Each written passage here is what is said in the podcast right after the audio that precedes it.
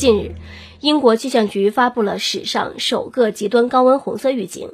本周一和周二，英国大部分地区处于极端高温，部分地区气温高达四十一度。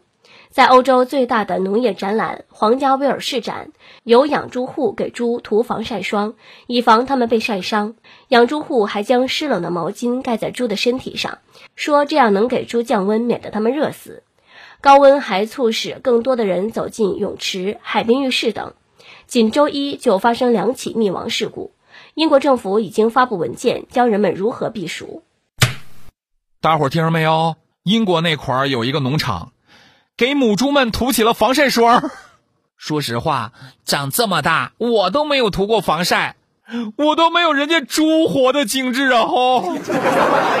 那个，我想问一下，请问涂太多防晒霜影响口感吗？白天涂防晒霜，晚上最好再涂一点卸妆油，不然容易长痘哦。有那个涂防晒霜的时间，还不如给他们整一个泥坑，让他们打上几个滚儿。物理防晒更持久吗？